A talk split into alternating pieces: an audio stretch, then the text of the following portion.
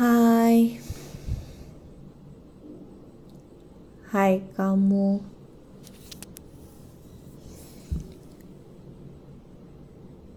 Hmm, kamu pernah mikir gini gak? Semakin kita sering menghadapi sesuatu, uh, semakin banyak hal-hal yang menakutkan di pikiran kita, terus kita bisa menghadapinya. Uh, apakah itu bisa menjadikan kita untuk lebih berani? Ya, simpelnya gini. Semakin sering kita menghadapi rasa takut, apakah kita akan menjadi lebih berani gitu? Dan untuk saat ini bagi aku jawabannya tidak.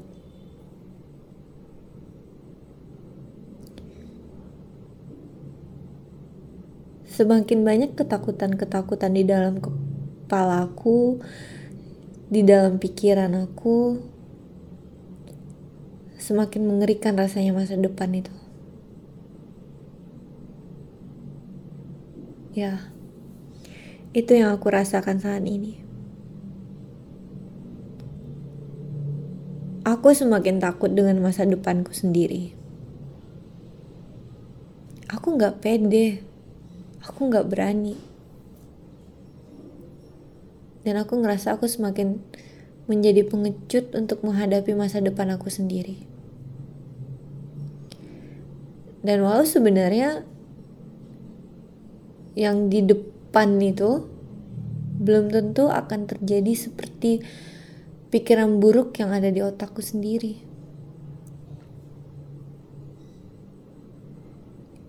Dan itu seram sih. Seram saat aku memikirkannya. Walaupun setelah kejadian semua biasa aja. Mungkin itu kali ya istilah dari overthinking yang sering dibilang orang-orang.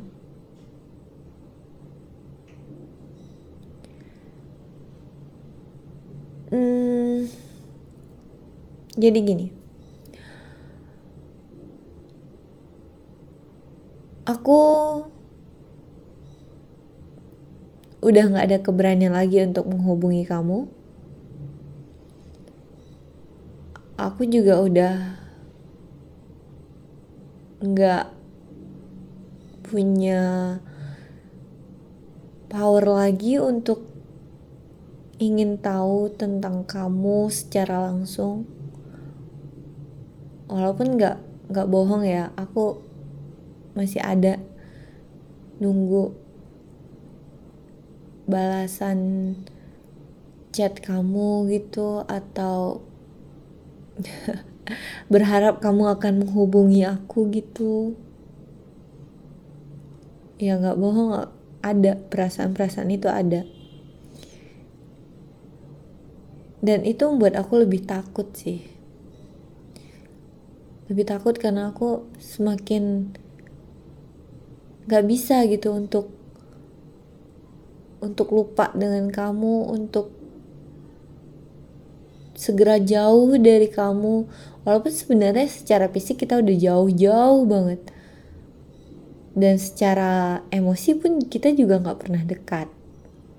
Dan ya ya gitu.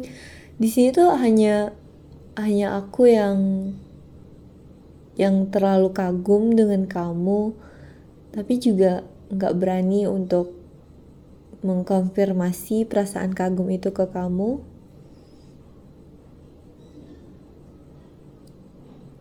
tapi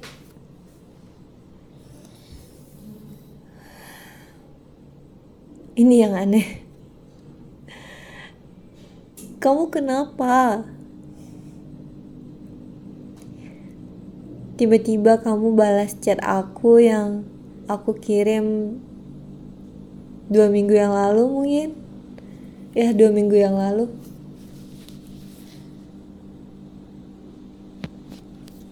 dan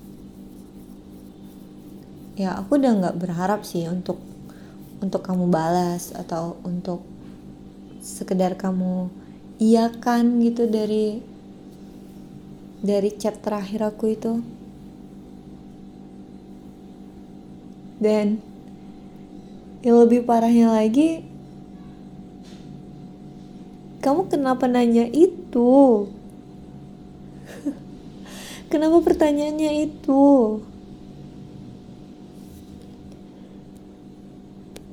Kamu na bertanya sama aku seolah-olah aku akan akan ke sana dan kita ketemu terus kita akan ngobrol senang-senang gitu dan dan akrab gitu. Kan nggak juga kamu nanya aku masih balik atau enggak gitu ke kota ke Jakarta? Kamu nanya masih balik ke Jakarta enggak dek? Itu bukan tanpa kamu bertanya aja kamu seharusnya udah udah tahu gitu kalau nggak ada lagi hal yang yang membuat aku untuk harus balik ke sana untuk aku masih bertahan di Jakarta gitu nggak ada.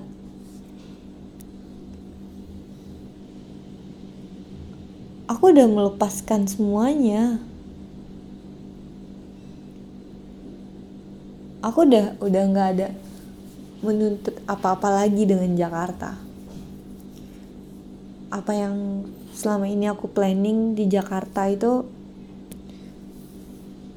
udah aku laksanakan semua walaupun tidak benar-benar terjadi ya. Misalnya kayak aku ngebayangin aku ingin mengunjungi satu tempat aku ingin mencoba makanan apa aku udah udah lakukan semua itu. Walaupun ada beberapa hal yang rasanya aku ingin ke sana bareng kamu tapi karena karena nggak bisa ya udah aku aku cancel. Aku nggak jadi di situ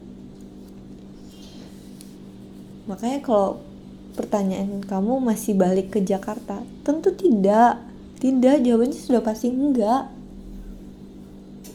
Aku nggak akan balik ke Jakarta. Jakarta hanya kota yang penuh dengan kenangan di mana aku menjadi pribadi yang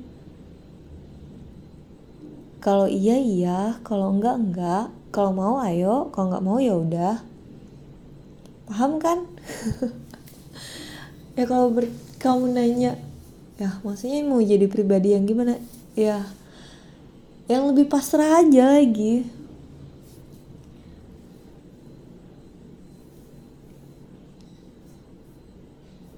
Ya itu.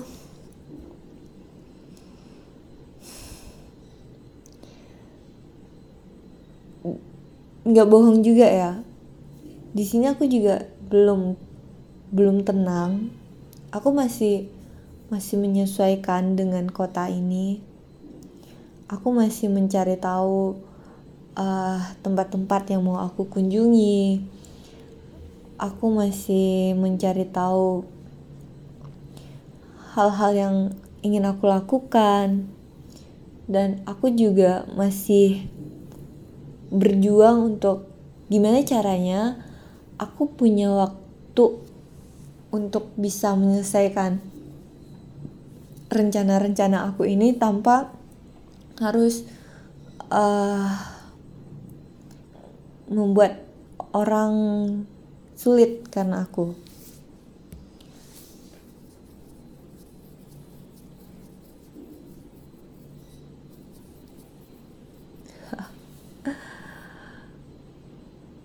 ya aku terlalu kagum sama kamu jadi aku udah nggak udah nggak lagi untuk berusaha mencoba dekat. Enggak aku karena aku tahu dulu aku, sebelum aku kagum sama kamu aku juga pernah kagum dengan yang lain dan ternyata rasa kagum itu bisa hilang bisa terasa biasa aja gitu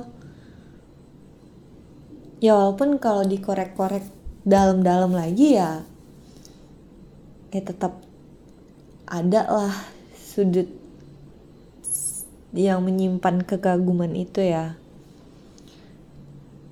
Tapi aku ingin sekali bahkan sangat ingin untuk menjadi biasa aja seperti kamu yang biasa aja gitu.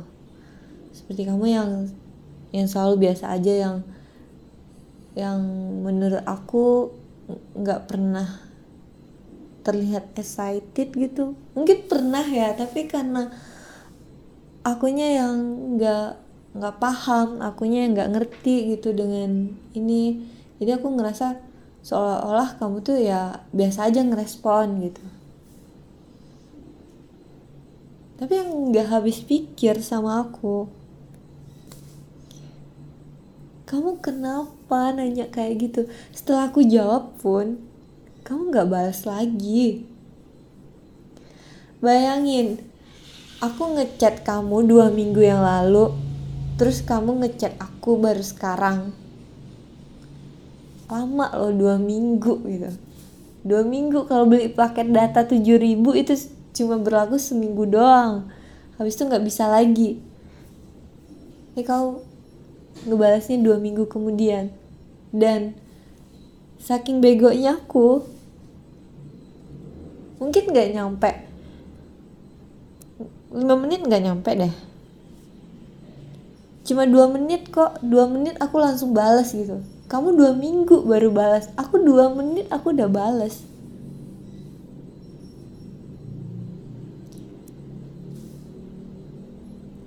aku terlihat bodoh banget ya di depan mata kamu kelihatan banget ya aku kagumnya ya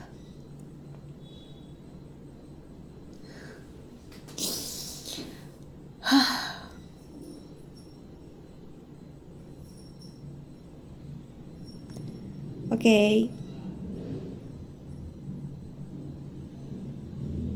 Semua udah aku lepas. Rasa kagum aku walaupun masih ada, tapi aku udah ikhlaskan. Mau sampai besok, lusa, minggu depan, bulan depan, tahun depan, bahkan bertahun-tahun lagi rasa kagum itu tetap ada, ya udah nggak apa-apa.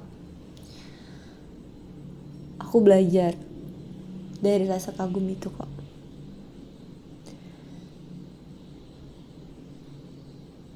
Karena kemarin aku nemu catatan catatan aku di Twitter. Ya, kamu tahu sendiri kan. Aku menggunakan Twitter bukan untuk ber untuk orang-orang memfollow aku enggak, tapi untuk aku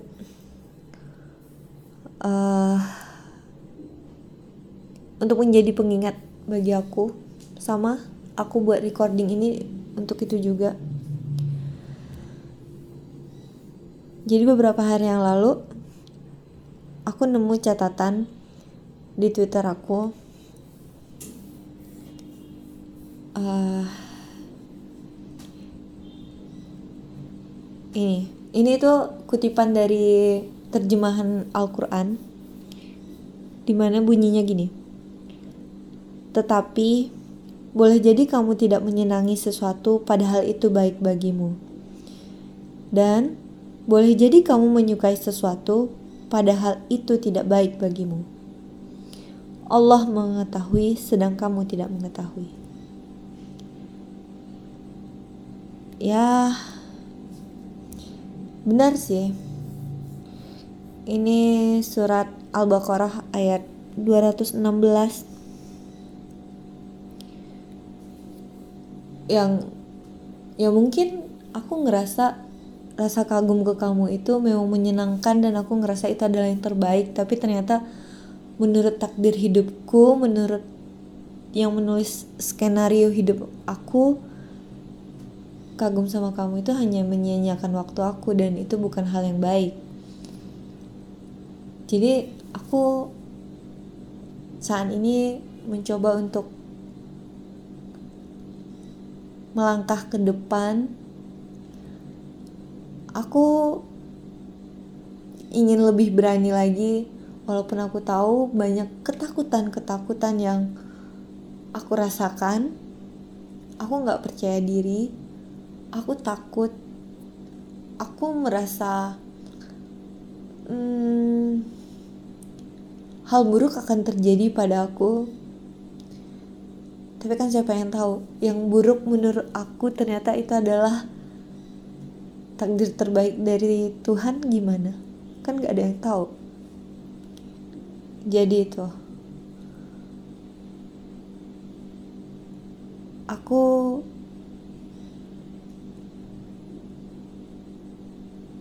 belajar dari semua hal yang terjadi